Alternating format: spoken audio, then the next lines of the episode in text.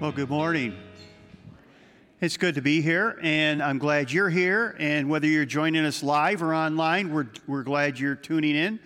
And whether it's live or after the fact, we're so glad that you've chosen to be with us. Uh, so, I want to ask you a question as we get started. Um, you, you've heard the commercial, What's in Your Wallet? And some of you know what credit card company is. I don't really care, that's irrelevant. Uh, but I want to ask you another question Who's in your corner? Who's in your corner? Do you remember uh, the, the movie Rocky? Old movie, right? And uh, do you, some of you remember who was in his corner? Mick. Mick Rock. Rock, you know.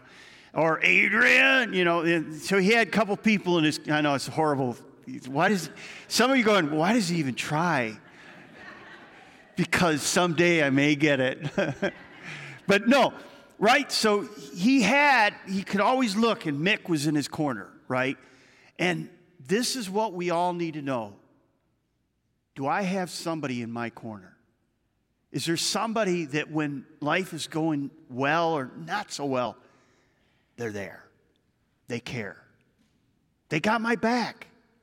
You know, we need to know that. So we're going to talk about that.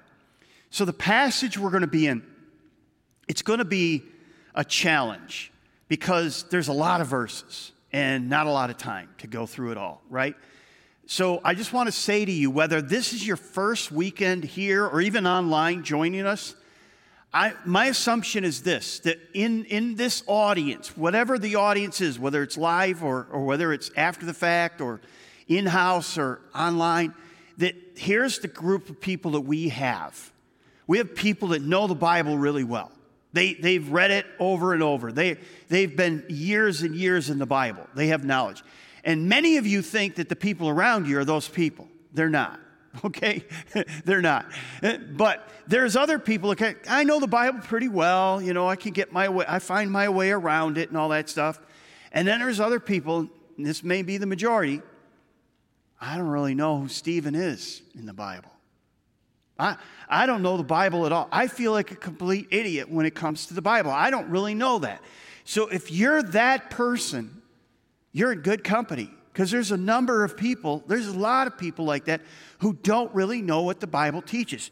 So what we're going to do today is we're going to here's here's my promise to you. Maybe I shouldn't make a promise. But I'll make it anyways. And if I don't keep it, you can come and yell at me after the message. All right. So here's my promise to you. Whatever you know about the Bible, or whatever you, how all along you've been through it, I, am going to do a couple of things. Number one, I'm going to try to show you the context of what's happening in the book of Acts so that you'll say, Acts, what is that? It's a book of the Bible. It's the New Testament. It's written by Luke. So you already know that, right? And we're going to walk through kind of what is going on in the book of Acts. Then we're going to talk about this guy, Stephen that Marty began, Marty preached last week, and we're going to talk a little bit about Stephen and what, what he did.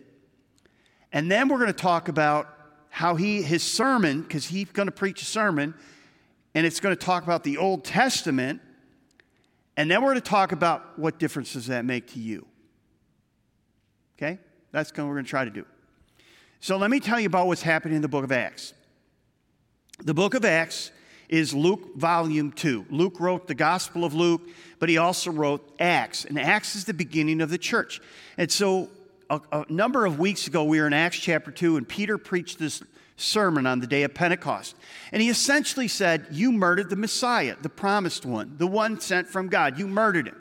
And the people responded, and they said, Well, what should we do? And Peter said, Repent and be baptized. And it was interesting because that day, it says 3,000 people were baptized, were added to the church. 3,000 in one day, right? It's a lot.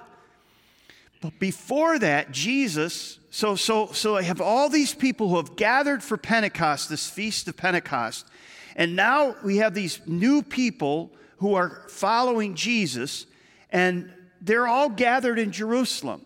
And here's what I think's going on at the beginning of the book of Acts, Jesus says to his disciples, I want you to go to Judea and Samaria and to the othermost parts of the world. Now, Judea is just the county, if you want to call it that, the region where Jerusalem was. So he says, I want you to go to Jerusalem, Judea, Samaria, and the other most parts of the world. So they're all in Jerusalem. That's where the church began.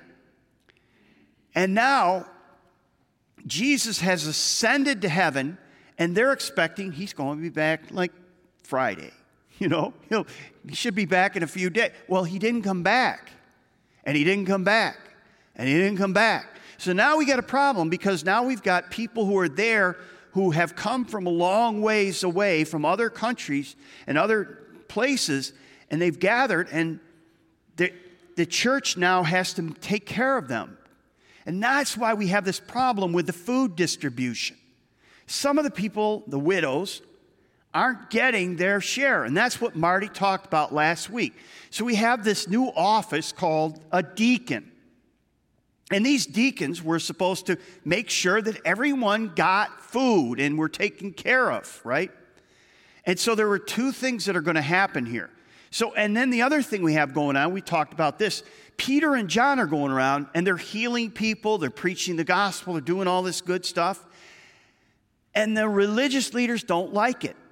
So they call them in and they say, knock it off. Stop doing that. And Peter and John go, well, you know, if are we going to listen to you or are we going to listen to God? Because God's telling us not to knock it off. You're telling us to knock it off. We're going to keep doing it. We're just not going to listen to you. And so they beat him up, they throw him in prison. And so now we've got some problems. We've got internal problems. We've got this food that we've got to distribute right. We've got, we've got external problems because we got people who are trying to share the good news and they're getting beat up, they're getting thrown into jail, and, and you know, bad things are happening. And now we come to Stephen. Now, Stephen brings these two themes together because number one, he's one of the ones chosen to distribute the food but he's also the one who's going to go out and start teaching the good news, and he's not going to get beat up, he's going to get stoned to death. So, this leads to a whole bunch of persecution because at the stoning of Stephen is this guy named Saul. Now, Saul becomes Paul, his name changes because he becomes a he goes from being a persecutor of Christians in the church to one who plants churches. And that's what the rest of the book of Acts is all about. It's all about the Apostle Paul planting churches. So, Stephen is a key character because he brings these themes of persecution. And so, when persecution comes to the Christians at Jerusalem, they basically have to flee because it's not safe to be a follower of Jesus in Jerusalem. So, they have to flee and they go back to their home countries. That's why with Paul, when he goes out later on and plants churches, he finds Christians are already there. All right, so that's kind of an overview of the book of Acts. So we want to jump into um, the portion that speaks of Stephen. Now, Stephen didn't just serve tables, he also healed people and he also preached. So look at Acts chapter 6, verse 8. This will bring us up to the context. Now, Stephen, full of God's grace and power, performed great wonders and signs among the people. Opposition arose, however, from the members of the synagogue of the freemen, as it was called, Jews of Cyrene and Alexandria, as well as the provinces of Cilicia and Asia, who, brought, who began to argue with Stephen. But they could not stand up against the wisdom of the Spirit God gave him as he spoke. Then they secretly persecuted, or excuse me, persuaded some men to say, We have heard Stephen speak blasphemous words against Moses and against God. So we have, uh, so in, in Jerusalem, you have the Roman government that's over, the, they're, the, they're the, big, big, the big boys, right? And then you have the Sanhedrin. The Sanhedrin was just a Jewish ruling council. The Sanhedrin was composed of the high priests, the elders, and the scholars. And they were basically given the task by Rome to keep the peace. If things got out of hand and the Sanhedrin couldn't handle it, then Rome stepped in. When Rome stepped in, it was not a good thing. So they hear Stephen out there and he's preaching, he's healing, he's causing a ruckus, a religious ruckus. And they bring him in, kind of like Peter and John, and they go, You know, you need to knock it off. And they find guys to bring false charges against Stephen. And basically, what they're going to say to Stephen is, You need to defend yourself. You need to acknowledge, you, you need to make a case for why we should let you do what you're doing. And so Stephen is going to come off with a sermon. It's a long one. I mean, it's a whole, he just goes and goes and goes. He, he, I mean, he was, he went off, right? And so I want to go through, and this is where I'm going to kind of skip, but I'm going to give you a whole bunch of Old Testament history because that's kind of what Stephen does in his message. I mean, it's like 50 verses. So let me just tell you kind of what his sermon was. So they so here's the context. They're basically saying Stephen and all these false charges have been brought against him. He's Saying defend yourself. Defend your actions. They don't want to talk that he's healed people. They don't want to talk that he's doing good things. They just want him to defend himself. And here's what happens. So Stephen gets up there and he says, God made promises to Abraham. Now, Abraham was this guy in the Old Testament, and God met him, and we read kind of the promises in Genesis chapter 12. What were the promises? I'm going to make you a great nation. I'm going to bless those that bless you and curse those that curse you. Um, and uh, I'm going to give you land, the promised land. And there's going to be somebody from your seed, some of your descendants, is going to be a blessing to all mankind, all people. Okay? Those are the four promises that were given to Abraham. So Abraham is this, this guy, and he basically is told, leave your hometown and go to a place that, I'm, that God is going to show you. So, you know, he does that. He follows God and he just does what God calls him to do. By the way, in his lifetime, he never saw one of those four promises come true. He never saw them. He didn't see the descendants, he didn't see the land, he didn't see none of that, but he trusted God anyway. Now, Abraham had a son, Abraham, Isaac was his son, and then Jacob, Abraham, Isaac, Jacob, and Joseph, okay? We, we think of those four names. Now, Jacob had 12 sons. Jacob's 12 sons were the tribe of Israel, okay? The 12 tribes of Israel came from Jacob. But that was long after Abraham. So then Joseph starts talking about one of Jacob's sons, Joseph. Now we know Joseph, right? You've heard of Joseph, the many coat, right? He had the brothers that sold him into slavery. They saw a caravan coming. They didn't like the little Joseph brother, and they said, let's sell him. And they sold him. And dad always liked you better, and he really did. And so he's down in Egypt, and then there's this, this famine in the land, and Joseph is like not knowing what's going on. And through all you know sovereign circumstances of God, God, Joseph is brought to a place of power in Egypt. And now there's a famine, and the family, Jacob's sons, come looking for food, and they finally find food, and they come in, and they realize it's Joseph, the brother they sold for slavery, and it was like, whoa, this is quite the moment. And Jacob comes, his father comes, and he's rejoicing, and, and everybody's happy, right? And so there's about 70 at the end of Genesis. There's about 70. So that's part of what Joseph is talking about. You say, well, what, what's the point, Joseph? Get to the point. Well, then he says, so, so now we've gone through the book of Genesis. You've pretty much heard roughly the history of the book of Genesis from chapter 12 on. So now we come to Exodus, but what you don't realize when you read your Bible is between Genesis, the end of Genesis, chapter 50, and Exodus 1, there's 400 years. And you know what happens in those 400 years? The people of Israel grow like gangbusters. There's a lot of them. And so God basically hears their cry and he says, I need to find somebody to lead my people out of so that's one of the promises of Abraham, right? I'm going to make you a great nation. There it is, great nation. But the problem is they're slaves. So he raises up he raises up Moses. Moses comes to a burning bush one day. He's out there as a shepherd, and God says, Take off your sandals, man. This is holy ground. And so he does, and he says, I want you to go down to Egypt, and I want you to tell the Pharaoh, Let my people go. Moses goes, me? I'm not very good at speaking. Don't say, you know, he, go, he goes through all of that back and forth. So God finally sends Moses and Aaron together down with him to, to, Egypt, and you have all the plagues and all that.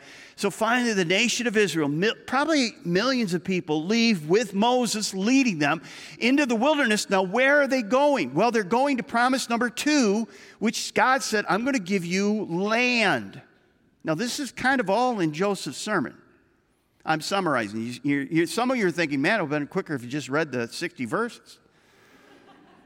All right, but you're getting kind of an overview of the Old Testament history because it's really important that you hear this part. So he leads the people out of Egypt with the idea they're going to go into the promised land. Well, that was what God promised Abraham way back in Genesis chapter 12. And so Moses is leading them.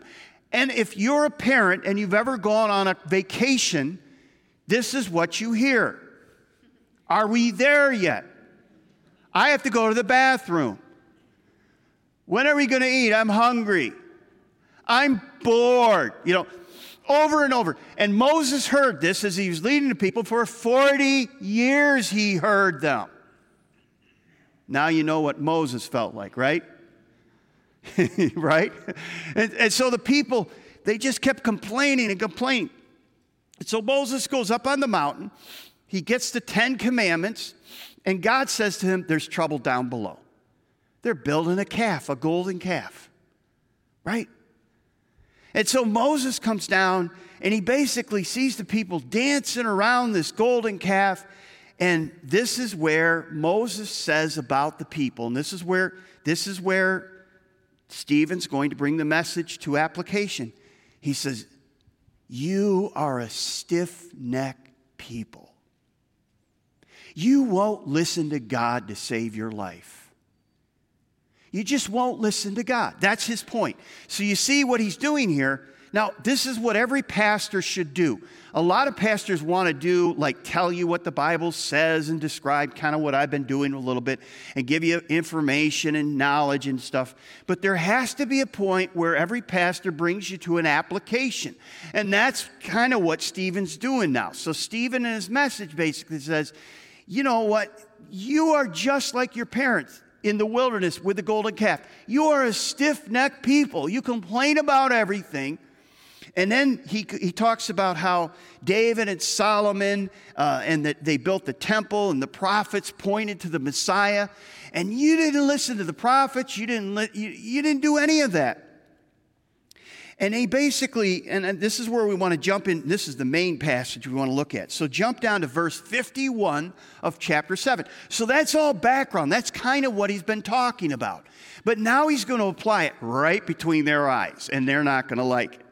Verse 51 of chapter 7. And he says, You stiff necked people, your hearts and ears are still uncircumcised, meaning they're hard. You can't get through to them. You are just like your ancestors. You always resist the Holy Spirit. Was, was there ever a prophet your ancestor did not persecute? They even killed those who predicted the coming of the righteous one, Jesus. And now you have betrayed and murdered him.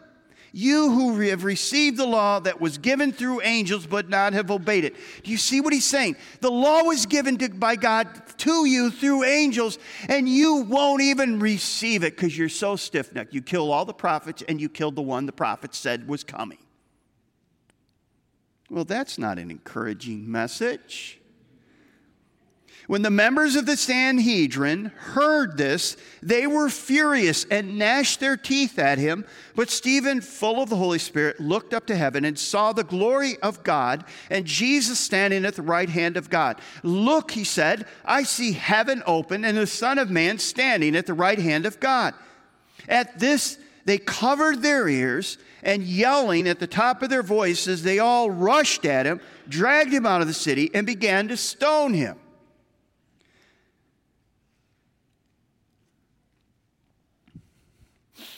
They didn't like what they heard, did they? At all. While they were stoning him, well, let me, meanwhile, the witnesses laid their coats at the feet of the young man named Saul. You might want to circle that, you might want to underline it, because the rest of the book of Acts is really going to focus on Saul. Saul becomes Paul, and we're going to see a radical trans- spiritual transformation in his life.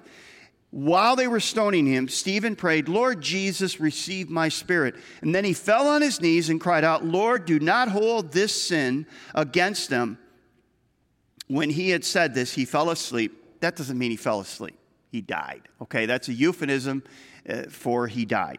And, and I love the way they use this euphemism for falling asleep because it means he fell asleep, but he woke up in heaven. That's the point. But he died, okay, physically died. And Saul approved of their killing him. Now, that phrase by Luke is really important because, now remember, Luke is writing this after the fact. He's reporting all that's happened. He's going to talk about the missionary journeys, which, by the way, Luke was with Saul, Paul, on some of these missionary journeys. So he puts this reference in there, and it's for us to take note of saying, oh, okay, so this is really kind of a spiritual beginning for Paul. He's anti Christian, he's anti church. Now, I want to talk about a phrase that Stephen uses. He says, Look, I see heaven open and the Son of Man standing at the right hand of God. I want to talk about the right hand of God. You don't have to turn to these verses, but I want to read a few of them. These are interesting verses. Colossians 3:1 says this, "Since you have been raised with Christ, set your hearts on the things above where Christ is seated at the right hand of God." Hebrews chapter 1 verse 3. The Son, that's speaking of Jesus, is the radiance of God's glory, the exact representation of his being, sustaining all things by his powerful word. After he had provided purification for sins, he sat down at the right hand of majesty. Hebrews 10 12. But when the priest, this priest, Jesus, had offered for all time one sacrifice for sins, he sat down at the right hand of God. All right, look at Hebrews 12 1 and 2.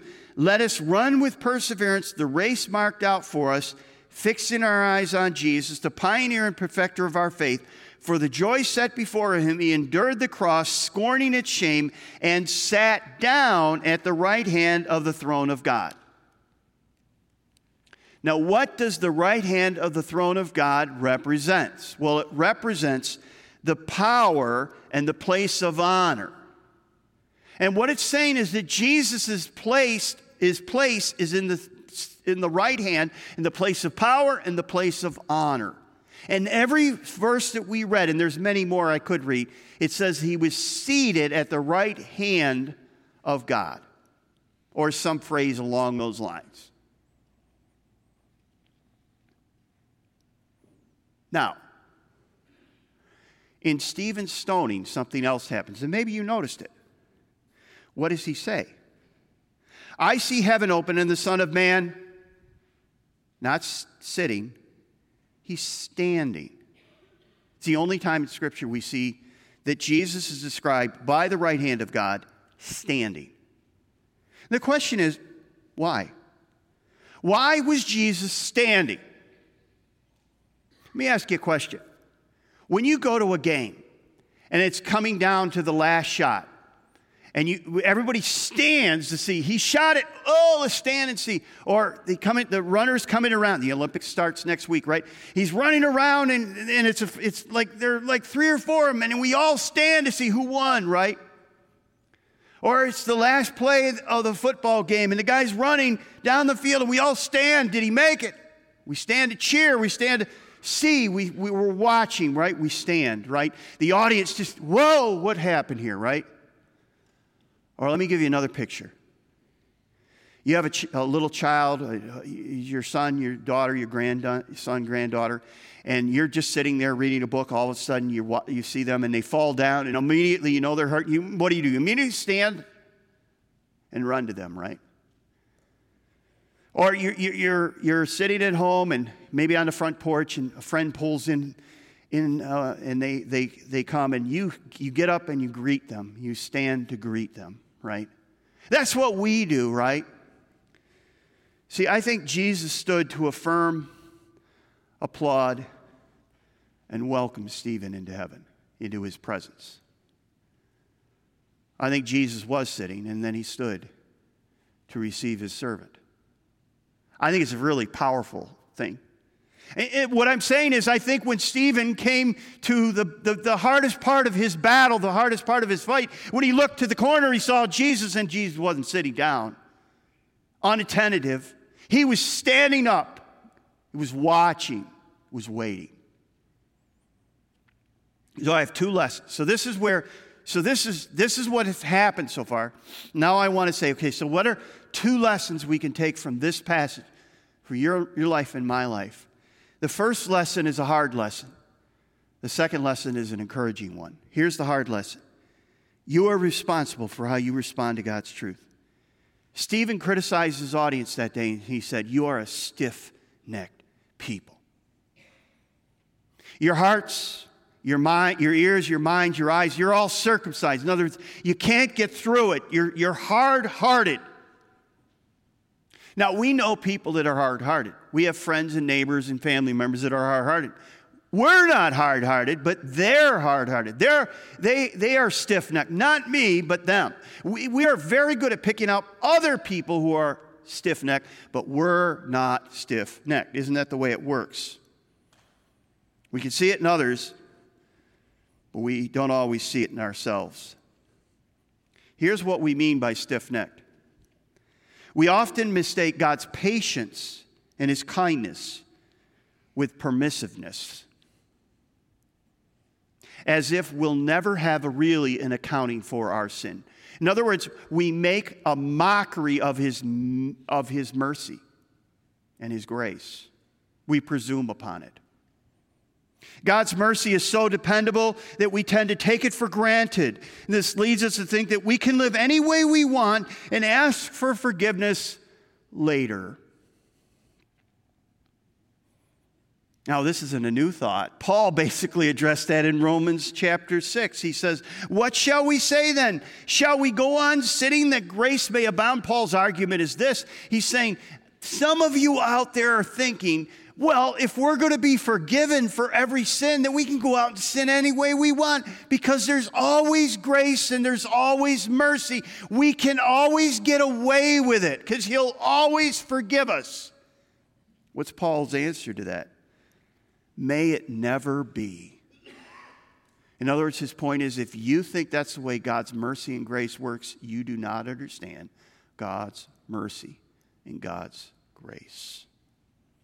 Too often we presume upon God. We uh, viciously condemn the sins in others while uh, reassuring ourselves that our sins aren't that bad. Talk to your family members the next time you're ready to condemn or you condemn others. Ask them, how am I, you know those signs, how am I driving? You know, sometimes you get in your car you're criticizing everyone around you. Ask your wife or your husband or your kids, how am I driving, kids? Like a crazy person.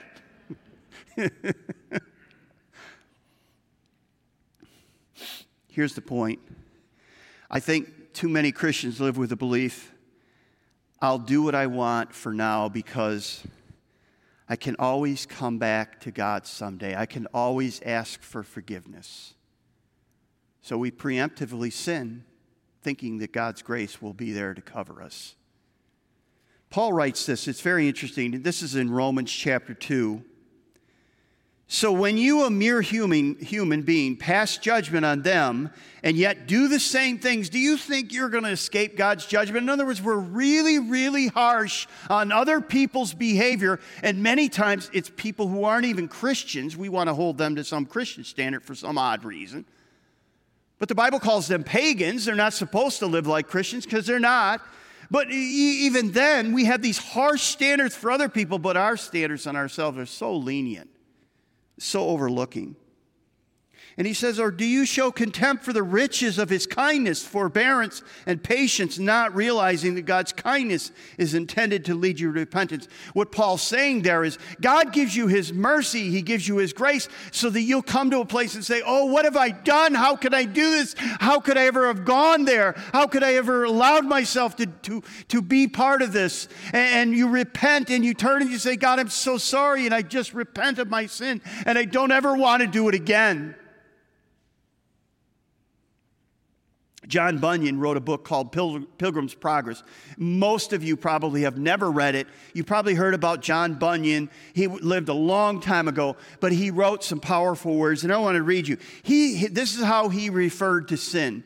He said, Sin is the dare of God's justice, the rape of his mercy, the jeer of his patience, the slight of his power, and the contempt of his love. It, we think lo- sin is just a little thing that we do. It's terrible when others do it, but little thing when we do it, and we think God has to forgive me. It's written in the Bible. And we go on in sin, thinking we'll just ask for forgiveness later. Let me ask you a question. Have you ever sinned with a purpose, on purpose, thinking, I can always ask for forgiveness later? If you have, you pres- presumed on his grace and his mercy. In the end, you can't blame Jesus or others for your sin and rebellion. You have your chance to re- repent, believe, and obey. So, Stephen was saying to the people that day, You are stiff necked. You're not willing to repent.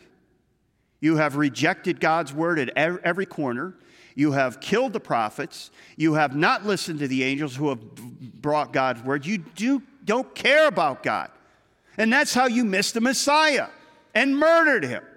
And you're still the same. You're just like your ancestors. Maybe that's what you needed to hear today. Maybe that's why you're listening or watching online, is because you are stiff necked. You are, you are very condescending on others, but you're very forgiving of yourself. You trample God's grace and mercy daily you sin it, and because you have this idea that I can always ask for forgiveness, I can always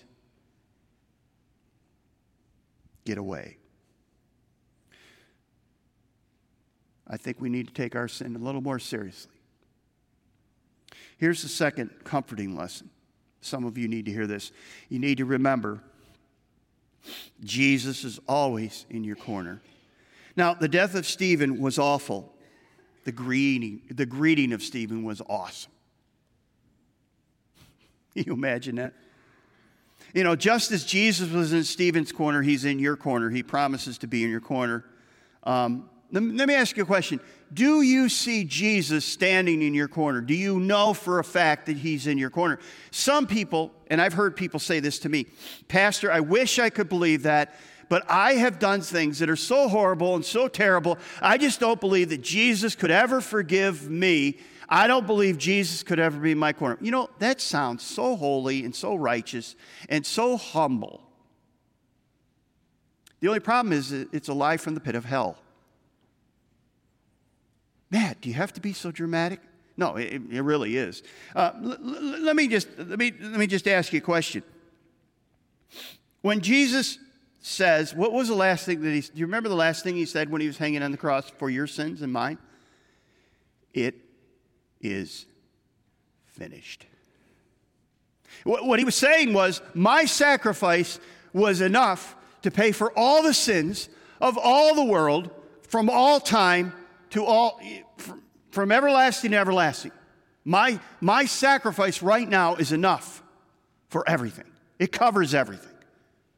You, as a human being, are saying, Jesus, sorry to correct you, but my sin is too big for you. It's too awful for you. You're wrong, Jesus. You really want to say that to Jesus? You, you see, this isn't a humble statement. This is a very arrogant statement. It's a, it's a very proud statement.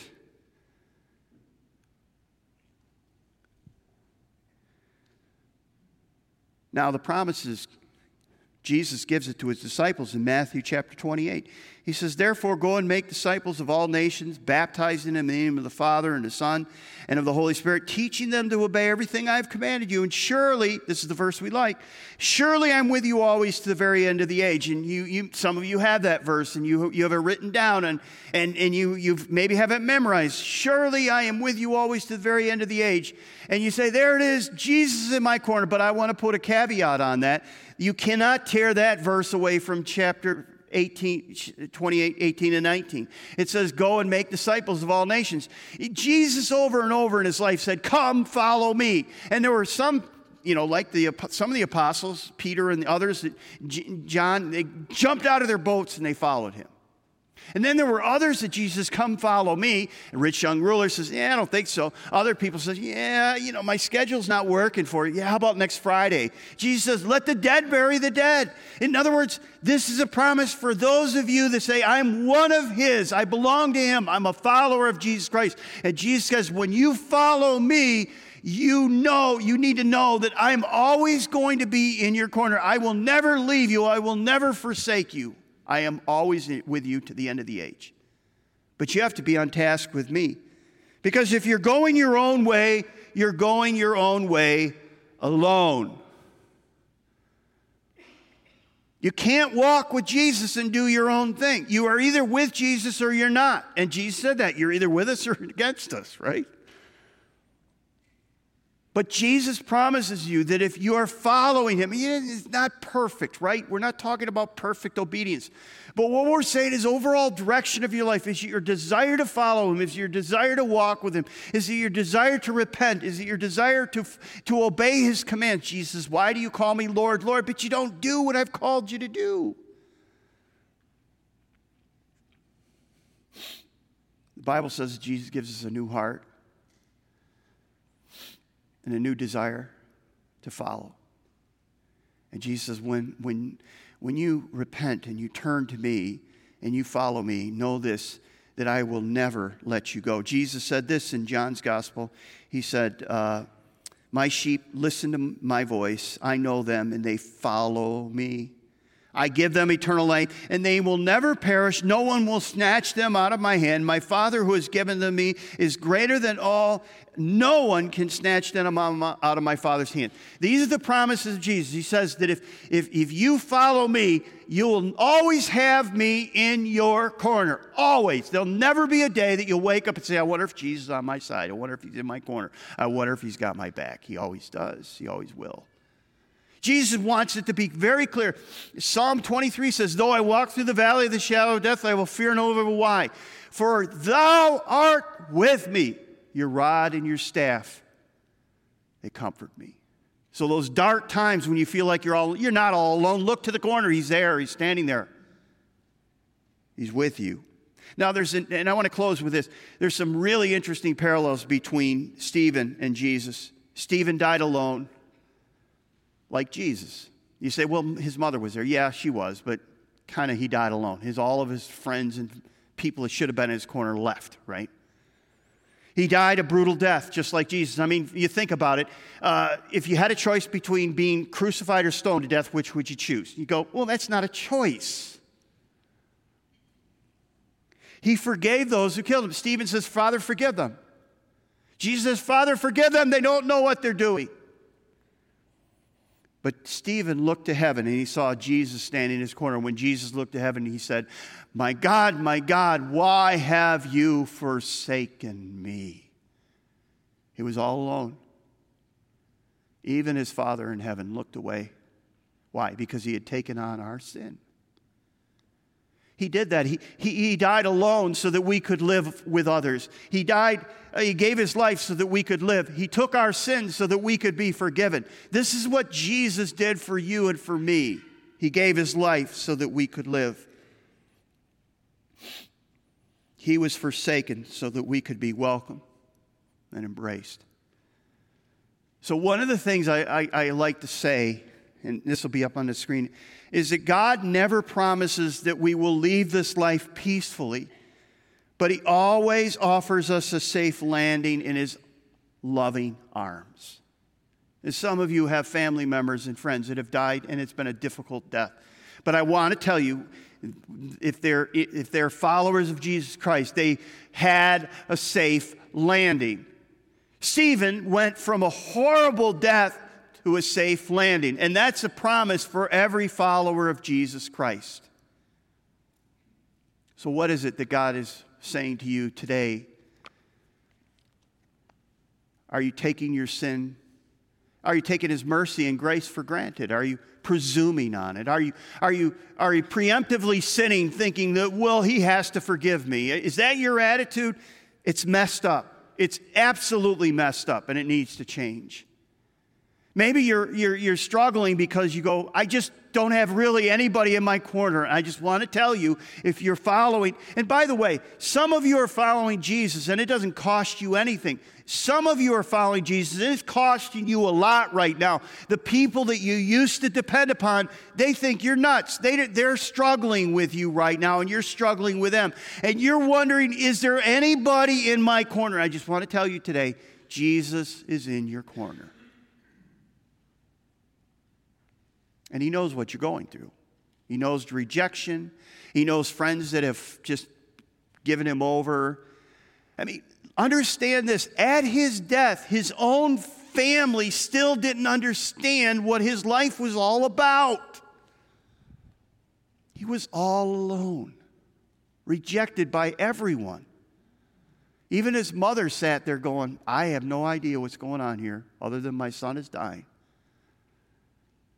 But Jesus says, That will never be the case with you. I will always be with you. That's the promise that he gives to us. Would you stand with me? Let's pray together. Father, thank you for these, this word. Thank you for the testimony of Stephen, the great message that he preached, the courage that he showed. Thank you for the way that you opened heaven for him. Thank you for the way that you, you make similar promises to us that you did uh, for Stephen. Thank you, Father, that, uh, that we can always look to our corner and see Jesus, that He's always there, and that He has a plan and a purpose for our lives, even if we don't. Because Abraham uh, was promised many things, but he never saw those things, but you carried them out. You were faithful.